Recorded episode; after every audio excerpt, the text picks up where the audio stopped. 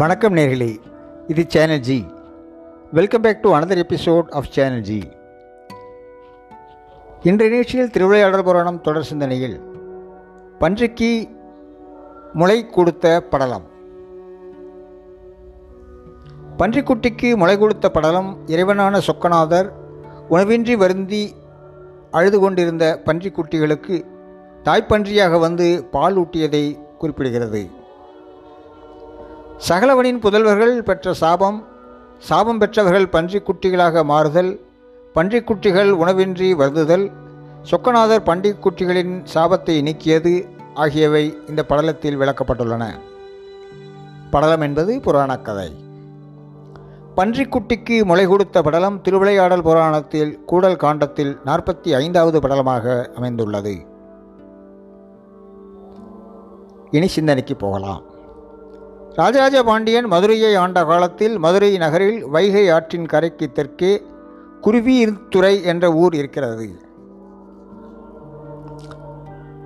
இந்த குருவிருந்த துறை என்பது இப்போது குருவித்துறை என்று அழைக்கப்படுகிறது. சோழவந்தான் பக்கத்தில் இருக்கு. அவ்வூரில் சுகலன் என்ற ஒரு வேளாளன் வசித்து வந்தான். அவனுடைய மனைவி சுகலை அவனுடன் வசித்து வந்தாள். அவர்கள் பொருட்செல்வமும் மக்கட்செல்வமும் மிக்கவர்களாக இருந்தார்கள். அதாவது அந்த தம்பதியினருக்கு பனிரெண்டு ஆண் மக்கள் இருந்தனர். சில ஆண்டுகளில் சுகலன் இறந்து விட்டான். தந்தையை இழந்த சுகலனின் ஆண் மக்கள் உணவுக்காக வேடர்களோடு இணைந்து காட்டுக்குச் சென்று வேட்டையாடி வந்தனர். அப்போது ஒரு சமயம் காட்டில் தவம் செய்து கொண்டிருந்த தேவரின் குருவான வியாழ பகவானை கண்டனர். அவர்கள் தவம் செய்து கொண்டிருந்த வியாழ பகவானை கேலி செய்தனர். பின்னர் அவர் மேல் கல்லையும் மண்ணையும் வாரி இறைத்து விளையாடி கொண்டிருந்தனர். இதனால் கோபம் கொண்ட தேவகுரு அவர்களை பன்றிக்குட்டிகளாக பிறந்து சாய் இழந்து உணவுக்காக அளவீர்கள் என்று சாபம் போட்டார். தேவகுருவின் சாபத்தால் அதிர்ச்சியடைந்த சுகுலனின் பிள்ளைகள் எங்கள் சாபம் தீர வழிகூறுங்கள் சுவாமி என்று கதறினர். அவரிடம் இரக்கம் கொண்ட தேவகுரு மதுரை சொக்கநாதர் உங்களுக்கு தாயாய் வந்து பாலூட்டி உங்களின் பசி துன்பத்தை போக்குவார். பின்னர் அவர் பாண்டியனுக்கு உங்களை மந்திரியாக்கி இறுதியில் உங்களுக்கு முக்தியையும் கொடுப்பார் என்று கூறினார். சுகலனின் பிள்ளைகள் அக்காட்டில் இருந்த அரசபன்றிக்கு மகன்களாக அரசிப்பன்றியின் வயிற்றில் தோன்றினர். அச்சமயம் ராஜராஜ பாண்டியன் காட்டுக்கு பெரும் படையுடன் வந்து சொல்லிருந்த விலங்குகளை வேட்டையாட எண்ணினான். அதன்படி காட்டுக்கு சிறந்த வேட்டையாடுபவர்களுடன் வந்தான். ராஜராஜ பாண்டியனின் வருகையை அரச பன்றி ஒற்றர் பன்றி மூலம் அறிந்தது. பின்னர் அரசி பன்றியிடம் நீ இங்கேயே பத்திரமாக நம் குழந்தைகளை கவனித்துக் கொண்டிரு. நான் பாண்டியனை எதிர்த்து போராடச் செல்கிறேன். நான் உயிருடன் திரும்பி வருவேனா அல்லது மடிவேனா என்று தெரியவில்லை என்று கூறியது.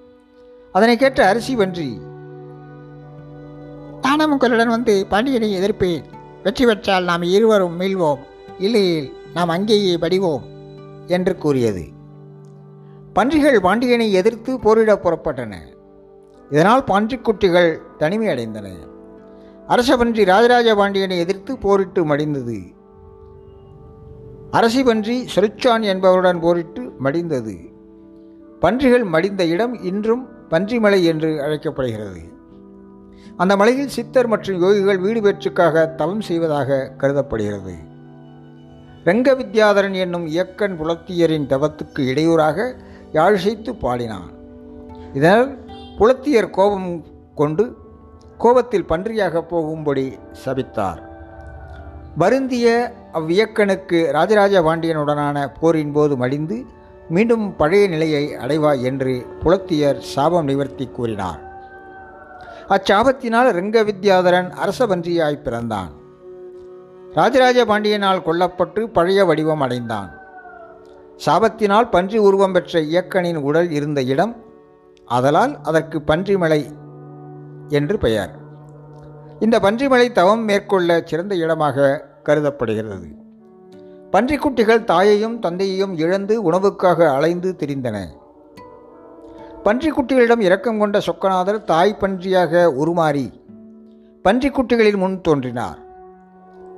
தம் தாயைக் கண்ட பன்றிக்குட்டிகள் ஆவலாய் தாயிடம் சென்றன. சொக்கநாதர் பன்றிக்குட்டிகளுக்கு பாலூட்டினார் சொக்கநாதரின் பாலை உண்ட பன்றிக்குட்டிகள் வலிமையும் வெற்றியும் ஞானத்தையும் நற்குணங்களையும் பெற்றன.